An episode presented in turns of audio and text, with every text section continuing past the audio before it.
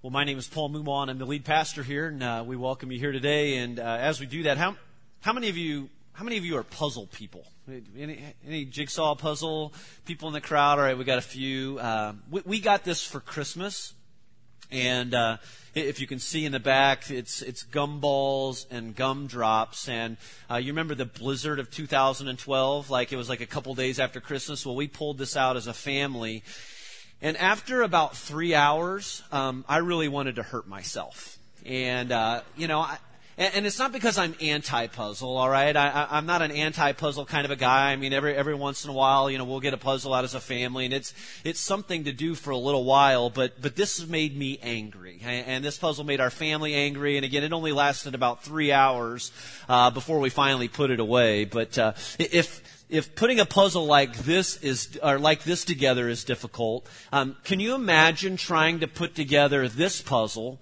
or any puzzle for that matter together without the picture? I mean, just think about that. I mean, maybe, you know, maybe you've got a, a, bag, a Ziploc bag full of puzzle pieces. You lose the box top, and so you don't have a picture to work from. But just the task of putting all those pieces out on the table and trying to configure them and put them all together to form the picture. I mean, if it's challenging enough to try and put a puzzle like this together, a 1,000 piece puzzle, you can imagine how difficult it would be trying to put together a puzzle uh, without the picture. I mean, you know, unless you have the picture, the, the, the individual pieces don't make a lot of sense. I mean, you really need the picture in order to kind of get a, a better idea of what you're working towards or, or what it is that you're, you're, you're working with. And, and honestly, that, that's kind of like what we're, kind of what we're doing with the story. Uh, you know, we, we've put out the challenge to read through the Bible in 2013, and, and so we're in the story together, and, and we're using the story, we're using the, the book, and maybe you've seen it, the story here uh, for this year to, to read through the Bible, and, and, the story is not meant to be a replacement for your Bible. Um, it's just a resource. It's a resource that we're using to, to get a, a better picture, a greater picture of the story that God is telling uh, uh, through His Word, and, and so we're challenging you to read it on your own. We're challenging uh, you to follow along with us on Sunday mornings, to maybe get in a group so that you can engage the story uh, at every level. But, but the story gives us a greater picture. It helps us understand more and more what God is up to and what the author is like and what part or role you and I play in this particular story. And so, again, every week we're asking you to read along with us. And so for today, you should have read up to chapter 2. Let, us be honest here. You're in church, so don't lie. But how many of you have read through chapter 2 already? Let's get some hands up. All right, good. We're, we're keep going, all right? And, jump in if you missed a week or you're like, man, you know, I did chapter 1, but just like me, you know, I didn't get through chapter 2 you can do it. You can catch up uh, or just jump in with us and read chapter 3 uh, in preparation uh, for next Sunday. Last week, uh, as we looked at creation, we discovered that Adam and Eve, that after Adam and Eve sinned in the Garden of Eden, that what God did was that He put together this plan. He put into motion a plan to save the world from sin. Well, this week with chapter 2, we're going to see how God is going to build a new nation and through this nation, eventually one day would come the Savior, Jesus Christ, the Messiah, and he would be the one that would free uh, the people from their sin. And as you read this past week, if, if you got through chapter 2 this week, you know it was a little more challenging. You get a little deeper into the Genesis narrative here, and you find that it's packed full of a whole bunch of names and a whole bunch of places and people. And, and so you read about it. We saw from the video just a moment ago uh, about Abraham and Sarah and Isaac and Jacob and Esau and Rachel and Rebecca and others. Well, today, uh, we're going to spend a majority of our time talking about Abraham. Um, Abraham is the main character for this particular chapter, and his story takes up about 13 chapters in the book of Genesis, and it's not contained simply to Genesis either. I mean, we read about Abraham throughout the Old Testament and something like 75 times even in the New Testament, and so he's an important person in the Bible. In fact, he's often referred to as the father of our faith. And before he was known as Sarah or Abraham, and maybe you picked up on this uh, this past week. Before he was known as Abraham, he was Abram. That was his given name, and, and he was married to Sarah, who was also known as Sarai. And you could say that the two of them uh, kind of came from well-to-do families. All right, well-to-do families, maybe lived in the burbs, you know, something like that. I mean, they've got the club membership, they've got two European cars, they've got this unique breed of dog that somebody like me could never afford. You know, I mean, that, that that's the kind of people that we're talking talking about here, and, and for some reason that we'll never know this side of heaven, God wanted to start a new nation, and, and He chose this couple. He, he, chose this particular group of people uh, through whom He would have this special relationship. And again, to start that nation, He's going to pick Abraham and Sarah. And they're a strange choice for a couple of reasons. First of all, they come from a family of idol worshippers. I mean, they do. That's their history. I mean, Joshua 24 tells us that Abraham's father, Terah, was an idol maker. And so we can assume that Abraham was very familiar with many gods, small g sort of gods, and that he wasn't really all that familiar with the big God, you know, Jehovah God that we're talking about, the God of the story. And last week you read about this guy by the name of Noah, and we know that God chose Noah because he was a good guy and he was a righteous guy, but we don't get that kind of evidence with Abraham. I mean, we don't know anything about Abraham except for the fact that God chose him, and we know that God made a good choice in Abraham because Abraham was a man with faith. He had faith. He, he demonstrated faith in his life, but again, this is all we know. And I just think, if you just stop there for a moment, I mean, what a great example and a great reminder for us. That even if you come from a messed up, jacked up, ungodly, sort of dysfunctional kind of a family, that God can still use you. He can still use you. I mean, this is what he does over and over again, and he uses the least likely people to accomplish his purpose and to tell his story. And you're going to see this for yourself all the way throughout the Bible, all the way through the story. I mean, you'll see that Abraham was old. I mean, you'll see that Isaac was insecure. Uh, Leah was unattractive. God used her. Uh, Joseph was a slave. We'll read about him next week. Moses stuttered. Gideon was afraid. Samson was proud. Rahab immoral. David had an affair. Elijah was suicidal. And, and Jeremiah was, was depressed. Jonah was disobedient. Mary was a poor teenage girl. John the Baptist ate bugs. All right, you know that, that's that's what we know about this guy. God used him. Peter was impulsive. Martha worried a lot. The Samaritan woman had several failed, failed marriages. Thomas had his doubts. Paul was in poor health, and Timothy was known as a guy who was timid. I mean, the list goes on and on, person after person, story after story. God has always been willing to use people that the world would never choose. That's just the way He works. That's who He is. And no matter what you've done or where you've been in your life, I just want to remind you today don't give up on a God who can do something incredible. He can do something tremendous with your life because you've got a purpose and He wants to do great things through you too. So we pick it up in Genesis chapter 12. If you've got your own Bibles, and uh, we'll have the words up on the screen too. Genesis chapter 12, uh, beginning in verse 1. Here's what it says The Lord had said to Abram, Go from your country, your people and your father's household to the land I will show you. Now just stop there for a second because think about it. I mean, if you're Abraham, you've probably got everything you could ever need. And this isn't 2013 where you move from one home to another, one subdivision to another, one town to another town for a new job or something like that. You just didn't do it. I mean, why move? I mean, life's good for this couple. I mean, they're, they're comfortable. They're close to family. But I think Abraham's intrigued. And he's intrigued by these words in verse 2 when God says to him, I will make you into a great nation and I will bless you. I will make your name great and you will be a blessing. Verse 3, I will bless those who bless you, and whoever curses you, I will curse, and all peoples on earth will be blessed through you. And so God basically says, Abraham, here's what I want to do. I want to take you and Sarah, and I want to make your family into this great nation, meaning I'm going to give you a bunch of kids, and I'm going to give you a bunch of grandkids, which leads to another strange reason for choosing Abraham and Sarah, because not only do they come from a family of idol worshippers, they don't have any children. And not only do they not have any children, but they're old. All right, I mean they're they're they're an old couple, and so you think about it. All right, I mean let, let, let's just be logical here. I mean God's got this plan to build this great new nation. He's going to do it through a couple. I mean, which sort of couple are you going to pick? I'm going to show you two pictures. All right, two options, and, and let's choose together. Let's take a vote on who you're going to choose to build this great nation. Here's the first picture. It's the Duggars, if you can't see it. I mean, we all know and love the Duggars. I mean, if you're going to build a great new nation, I mean, you're going to choose somebody like the Duggars. You're going to choose Jim Bob, you know, and, and not only have they had a bunch of kids, but now they have kids that are old enough and married and they're having kids. And so if you're going to build this great new nation, you're going to choose somebody like the Duggars, right? Well, here's option number two.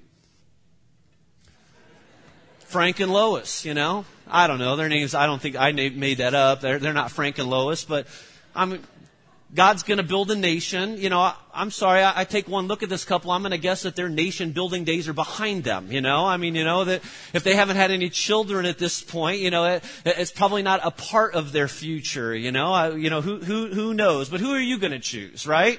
Couple number one or couple number two? But the real question is, what's most important is who's God going to choose? And remember, God often chooses the least likely people to carry out His plan and His purposes. And in Genesis 15, uh, over in verse 5, we read that God took Abram outside, and here's what he said to him.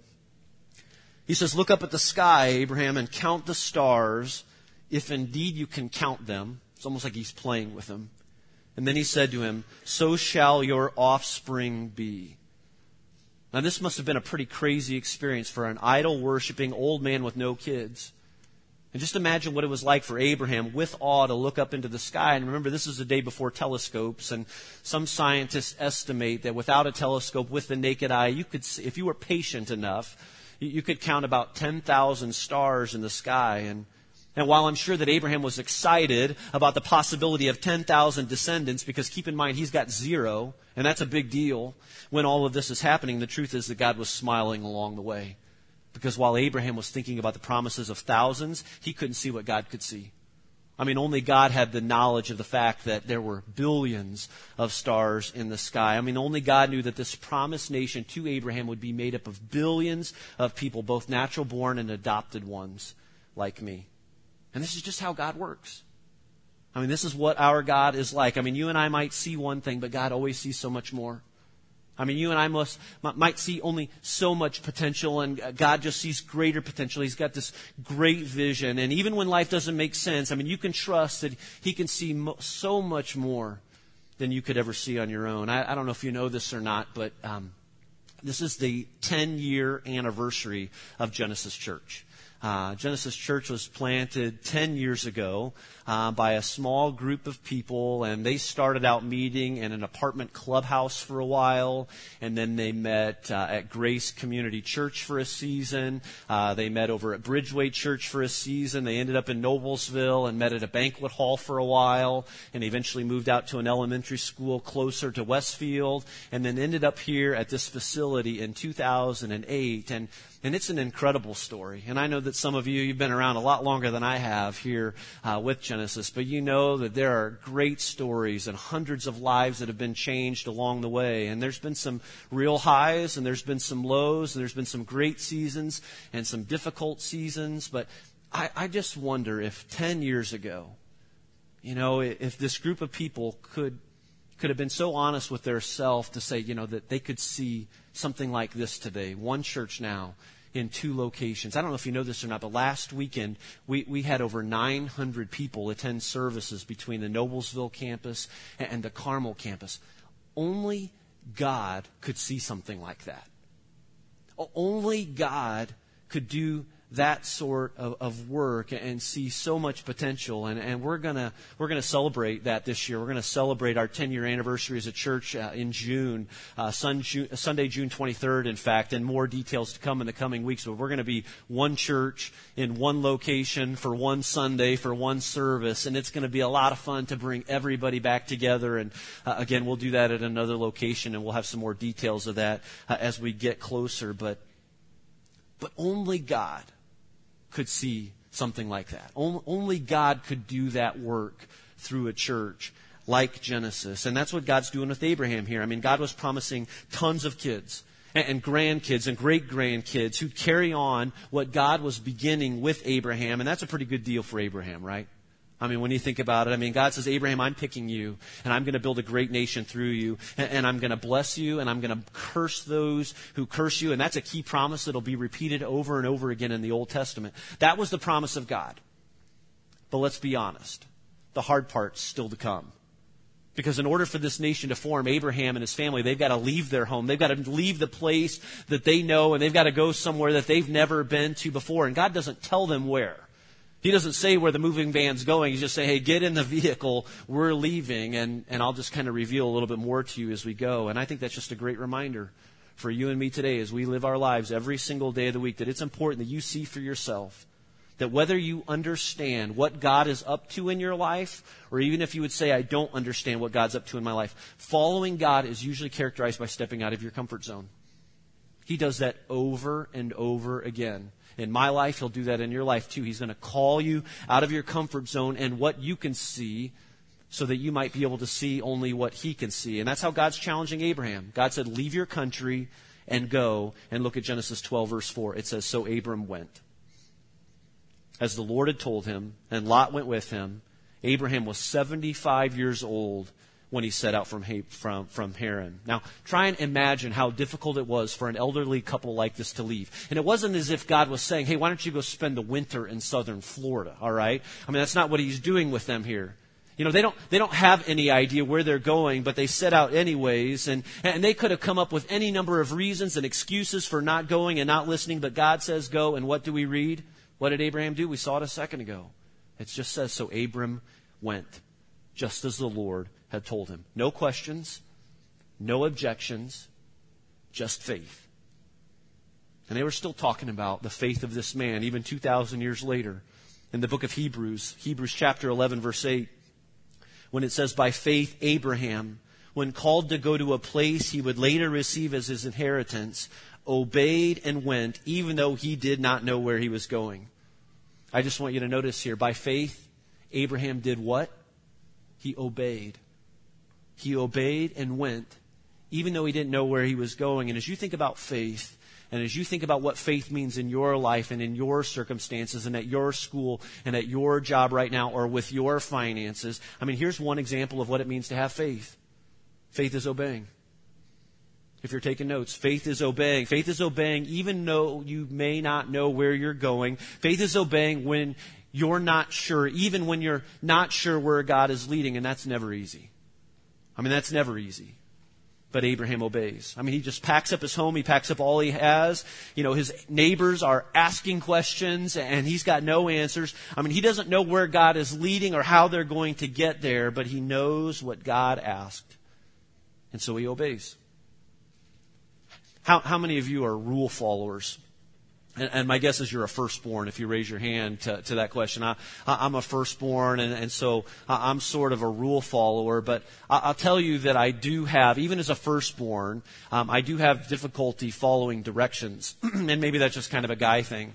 But, but I have difficulty following directions, especially when it comes to opening cereal boxes and, and things like uh, plastic packages of cheese, you know, shredded cheese or something, you know, the kind where like they've manufactured the zipper in the bag for you. Like you, if you just follow the directions, I mean, it really works out well. And and it's not like I'm starved, you know, I just can't wait to rip into a box of Rice Krispies or something like that. But just sort of kind of unconsciously, I'll I'll open a box, and so it's not uncommon to walk down at breakfast time and see a box of cereal sitting on the table and it's upside down because Dad opened, you know, the box the wrong way or I opened the package uh, the wrong way. I mean, the directions are right there.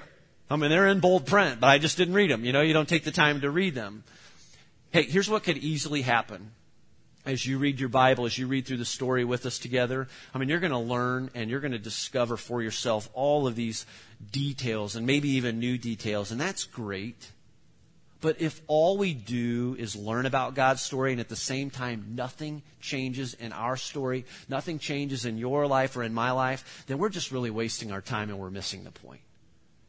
Because in James chapter 1 verse 22, James says it like this. He says, Hey, do not merely listen to the word and so deceive yourselves, but do what it says. Do what it says. Think about that.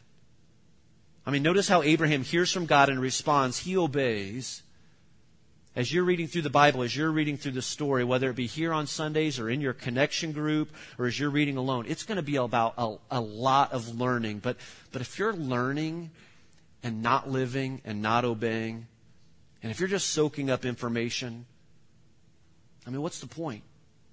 And, and being reminded that as you read, it's not just for someone else, but it's for you.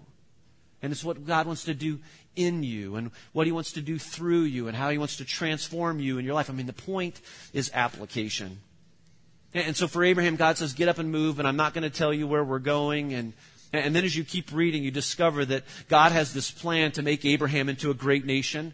And again, Abraham has every reason to doubt God in this. All right? Because, again, he, he's old. All right? And, and that gives every reason to question. I mean, he's been married to his wife for decades now. They're probably around a hundred, and they still have no children. I mean, and when you think about it, I mean, I mean, do 100 year olds still, like, I mean, like, I mean, if, like when I, if I'm alive when I'm 100 and my wife, I mean, I hope so, you know, I mean, I, you know, I hope that's the case. But anyways, I mean, when you just think about it again, they're old, but again, God promised. And again, just one verse. Abraham, or uh, Genesis 15, 6, it says, Abraham believed the Lord, and it was credited to him as righteousness.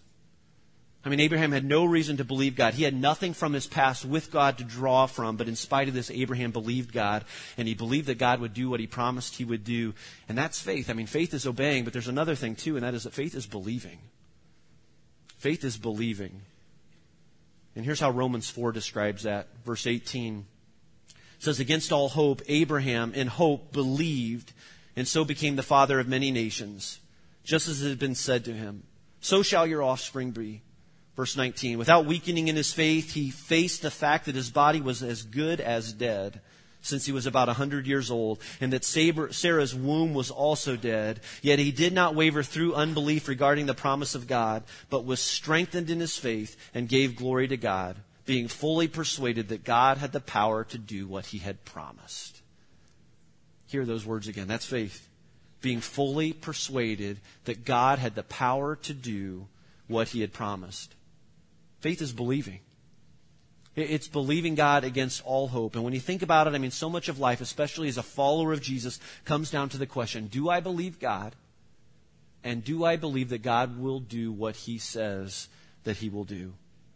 I mean, how you answer that question is going to determine a lot about how you live and about your faith and about your trust in God. Because it's one thing to believe in God when life is going right, but to ask yourself, do I really believe in God when I lose my job? Or do I really still have faith and trust in God when I don't get that job that I applied for or I hope for? Or do I really believe in God when I, I don't get into the school that I want? Do I really believe in God when I see and discover that I'm still living life alone? Do I really believe? Do I, do I have faith in God that He is good even when we can't get pregnant? Or do I really believe and trust in God when it just seems like we can never seem to get ahead financially? We're always behind. You know, many of you uh, know Josh and Heidi Tandy. They served on this staff for the last few years. Josh serving as our student pastor and, and groups pastor, and uh, well, a little over a year ago, they just really sensed this call in their life that God was getting them ready to go and plant a church uh, on the south side of Indianapolis. And so they started making those plans, and we've been working with them in that. And so a couple of weeks ago, they, you know, they, they, they finally left our team. They aren't here as much because they're getting ready uh, to plant this church. But if you know them, if you know their story, you know that it's had a lot of highs and lows. It's had a lot of ups and downs because in all of this work and getting ready to plant a brand new church on the south side, they've faced a lot of closed doors. There have been some doors that have opened, but there have been a lot of closed doors, and especially recently, you know, doors closing. And because of that, they, they feel like God might be stretching them a bit. You know, and when I think about it, I look at their lives and I think, well, they have already taken a great leap of faith because they loved it here and they loved serving here, but they've stepped away from that to go and plant a church, which isn't easy. But now they believe that in these closed doors, God might be sort of just kind of expanding their vision. And maybe it's not going to be about the south side of Indianapolis, but maybe He's going to take them someplace else. And maybe even the possibilities that they would plant in another state, in another place that desperately needs a church. A church is helping people find their way back to God. And I, I, just love the two of them, and I love their faith in this because even though things might be changing for them, there are two things that won't change. Number one, they believe they are called to plant a church. And number two, they're obeying and believing that God has a plan. And they're trusting Him in it. And it's just kind of sort of like with Abraham and Sarah. God says, Go, and I'm not telling you yet where we're going, but I just need to see your faithfulness. I need to see your obedience. I need to see you believing. Faith isn't believing that God will do what you or I think He should do. That's not faith. You know, and sometimes we get a little upside down in this. I mean, we think faith is believing that God will do what I want, and if I pray hard enough or if I wish for it, that it'll work out exactly the way that I think it should.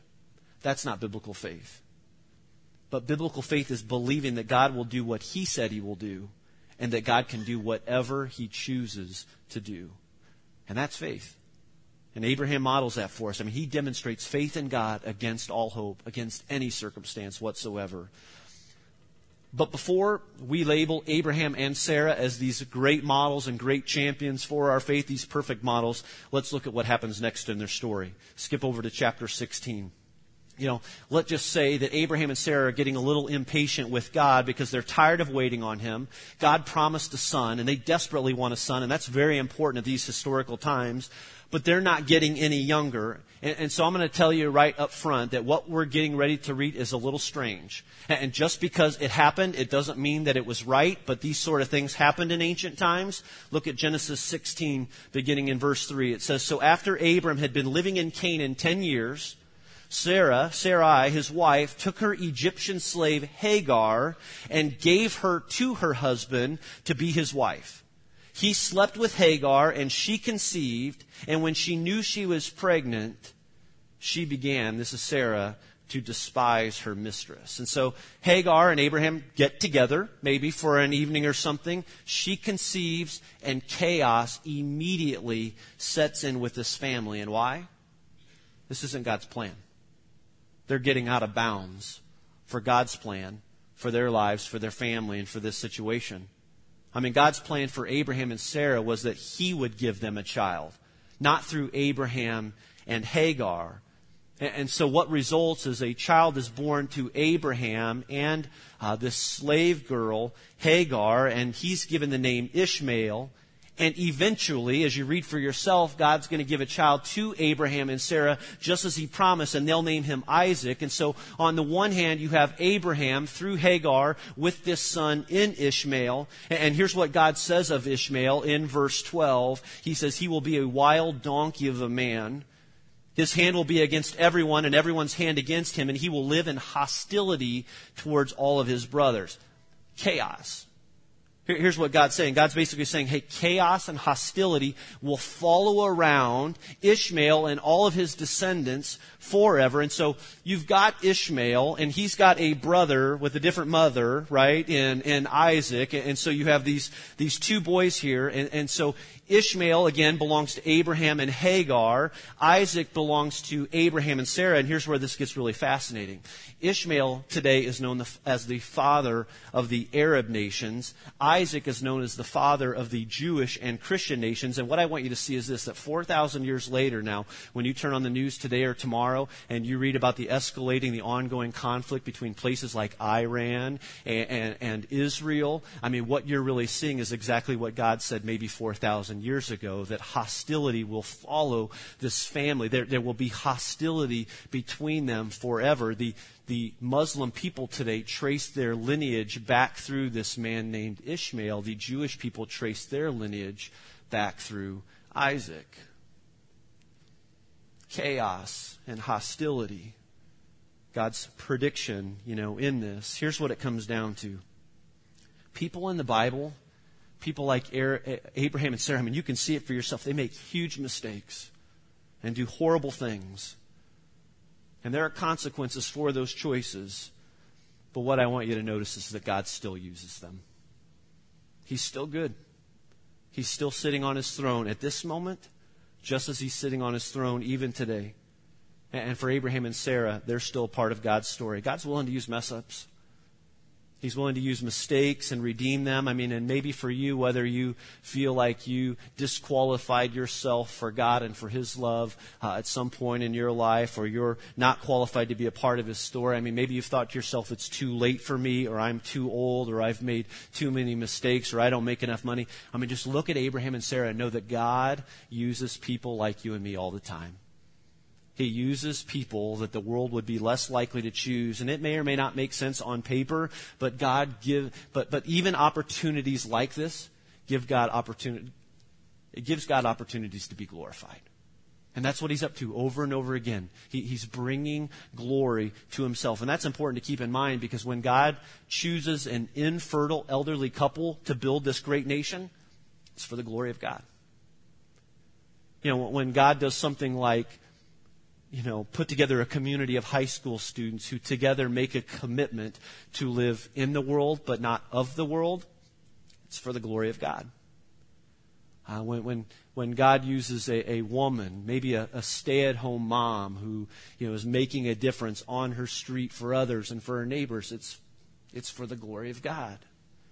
I mean, when a dad who grew up without a dad, or maybe without a, a, a an example of a God loving sort of a dad, and, and this you know, young man leads his home faithfully and is constantly pointing his wife and his children towards Jesus, it's for the glory of God. And that's what God's story is all about. It's about God bringing glory to himself through messed up people like Abraham and Sarah and messed up people like you and me. Now, before we end this, flip over a few more chapters, Genesis 22, and I think what Abraham is most known for comes right out of this chapter. You know, it's in, in Genesis 22 that we read about God calling Abraham to sacrifice his own son Isaac. Now, remember, this is the same God that promised to Abraham, I'm going to make your family into this great nation, and that nation is going to come through Isaac, or at least Abraham was led to believe. And so this command, even as we read it here, you're going to find that it doesn't make any sense. It doesn't make any sense to Abraham, but look at Genesis 22, verse 1. It says, Sometime later, God tested Abraham. Now, stop there for just a second. We have the privilege of knowing that it's a test. It says that. But Abraham doesn't realize this. And so God said to Abraham, He said to him, Abraham, here I am, he replied. Then God said, Take your son, your only son, whom you love, Isaac, and go to the region of Moriah. Sacrifice him there as a burnt offering on a mountain I will show you. Now, if you read this for the first time, you can't help but ask why.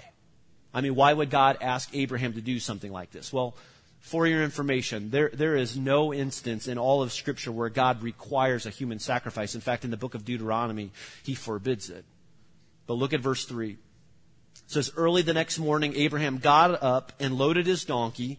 He took with him two of his servants and his son Isaac. And when he had cut enough wood for the burnt offering, he set out for the place that God had told him about. I just want you to see the faith. All right, this is a three day journey to the top of the mountain. There's plenty of time for questions and concerns and for turning around. But Abraham had to be thinking, why, God? Like you promised me a son. It took this long. Now we have one. But now you're asking me to sacrifice him to you? Verse 4, it says, On the third day, Abraham looked up and saw the place in the distance. He said to his servant, Stay here with the donkey while I and the boy go over there. We will worship, and then we will come back to you. Now, just notice the pronoun usage there, if you would. At the very end of the verse, when Abraham says, We will go, and then he says, We will return. Again, that's faith. I mean, Abraham's not 100% sure of what God's up to. The, the book of Hebrews tells us later that Abraham reasoned to himself that if he were to sacrifice his son Isaac, that even God could raise him from the dead. I mean, after all, if God could give Abraham a boy at 100, God could surely ra- uh, raise this boy from the dead. But whatever the case, Abraham says, We will come back to you. I mean, he knew that no matter what happened, God would be good at his word, that God would be faithful. And, as we discover that faith is obeying and believing, I just want you to see here, too, that faith is trusting. I mean, it's trusting.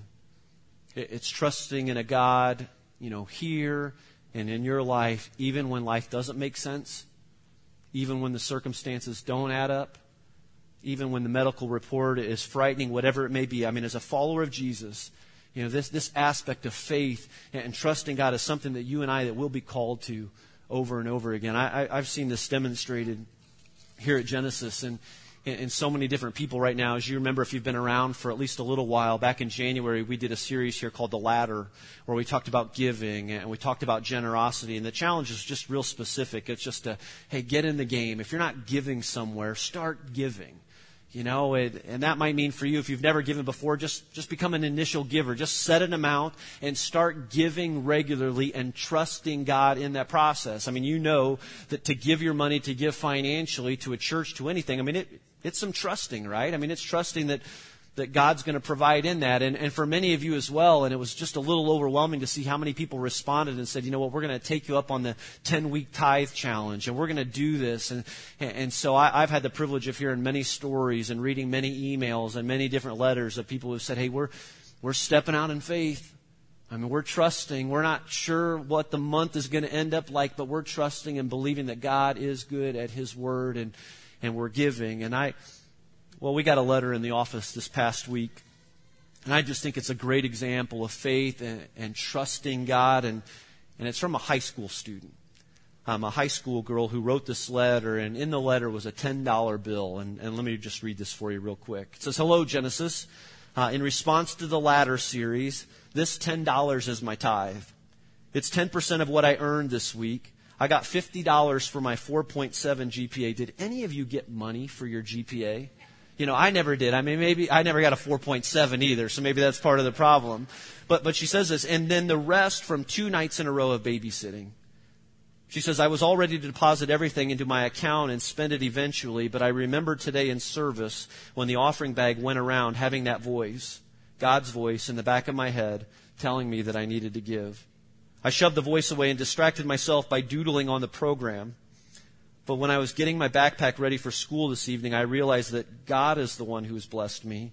He's given me an amazing family, a great school, the best friends, and amazing kids to babysit for. I could be broke with no money and in that situation and still be happy. So really, what's $10? She then says, I'm mailing this instead of waiting for Sunday to roll around because I know that if I hold it, or well, try to hold on to it, until then I'll be too tempted and we'll end up spending it or something. But maybe withstanding that would be a good thing, but, and then she says, baby steps. So for now, I'll be mailing it. I look forward to next week's sermon. And she says, and I'm loving the story. A high school student. Faith. Faith is trusting, even in finances. Look at the rest of the story. Genesis 22, verse 6. It says, Abraham took the wood for the burnt offering and placed it on his son Isaac, and he himself carried the fire and the knife. As the two of them went on together, Isaac spoke up and said to his father Abraham, Father, yes, my son, Abraham replied. The fire and wood are here, Isaac said, but where's the lamb for the burnt offering? Abraham answered, God himself will provide the lamb for the burnt offering, my son. And the two of them went on together. When they reached the place God had told him about, Abraham built an altar there and arranged the wood on it. He bound his son Isaac and laid him on the altar on top of the wood. Then he reached out his hand and took the knife to slay his son. But the angel of the Lord called out to him from heaven, Abraham, Abraham, here I am. And we can guess that he replied quickly, Do not lay a hand on the boy, he said. Do not do anything to him. Now I know that you fear God because you have not withheld from me your son, your only son. And it says Abraham looked up, and there in a thicket he saw a ram caught by its horns he went over and took the ram and sacrificed it as a burnt offering instead of his son. Faith is trusting. God provided. This man Isaac grew up. He married a woman by the name of Rebekah. They were married for 20 years before their first child. They had twins, Jacob and Esau. And after these two, God starts to look, work a little more quickly uh, in building this great nation. Jacob had 12 sons, and that would become the 12 tribes of Israel. And again, we'll see a little bit more of that uh, in our reading this week and in next week. Here's what I want you to understand. This story, I mean, especially this particular chapter in the storybook that you're reading, is one piece in the really big picture. And it's full of all sorts of lower story kind of implications. But if you read portions of the Bible, if you read accounts of the Bible and of the story, and especially of this one here, on its own, you can see how it doesn't make a lot of sense. But when you see it arranged as a part of the bigger story, the grander story, well, again, you can see how it all sorts of kind of comes together. You know, there's a literary term that you might have learned in literature class. I remember learning it in Mrs. Theobald's class in high school, uh, where she taught us about foreshadowing. There's some foreshadowing going on here as the author gives us a hint about what's to come. I mean, this event here on Mount, Mount Moriah with Abraham and Isaac is foreshadowing because it's the same region, and some people believe even the very same mountain that God would one day sacrifice his son, Jesus Christ, on. And so, on the one hand, you've got a father in Abraham who's been asked to sacrifice his son, and it's a test. But the day would come where in the very same area, the very same region, God would sacrifice his own son, Jesus, but not as a test. It was a sacrifice, a gift, once and for all, for you and me. And a couple of thousand years later now, here we are. And we're still waiting, but God is still writing a story, and it's good, and it's perfect. If you ask me, it's frustrating trying to put a puzzle like this together. And what's even more frustrating is trying to put a puzzle like this together without a picture. But maybe you've been in a situation like this one before where you get to the end of the puzzle, you've arranged every piece, all 999 of them, and you've discovered there's one missing. It would be a tragedy for you in your life to get to the very end and discover once and for all that there's one missing piece. And I get the opportunity, we get the opportunity to share that with you today, that that one missing piece might be, is the most important piece. And that's a relationship with Jesus Christ. And maybe you're here today thinking my life isn't making sense, none of this is adding up. It could be that there's one piece missing, and it's for you to surrender your life to Jesus to invite Him in, to begin that relationship with God, and to see for yourself once and for all how that changes everything. Let's pray.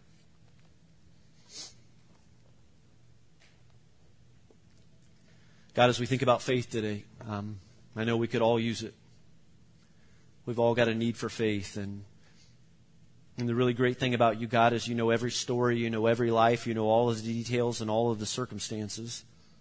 And so you know every heart in this room right now, and you know what's coming up today and this week and what the last week held.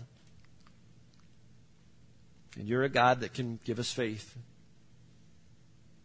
And so we pray for faith today. And maybe even you right now, wherever you're seated, maybe you just need to pray that prayer right now. Just ask God, God, would you give me faith? Would you give me faith to obey?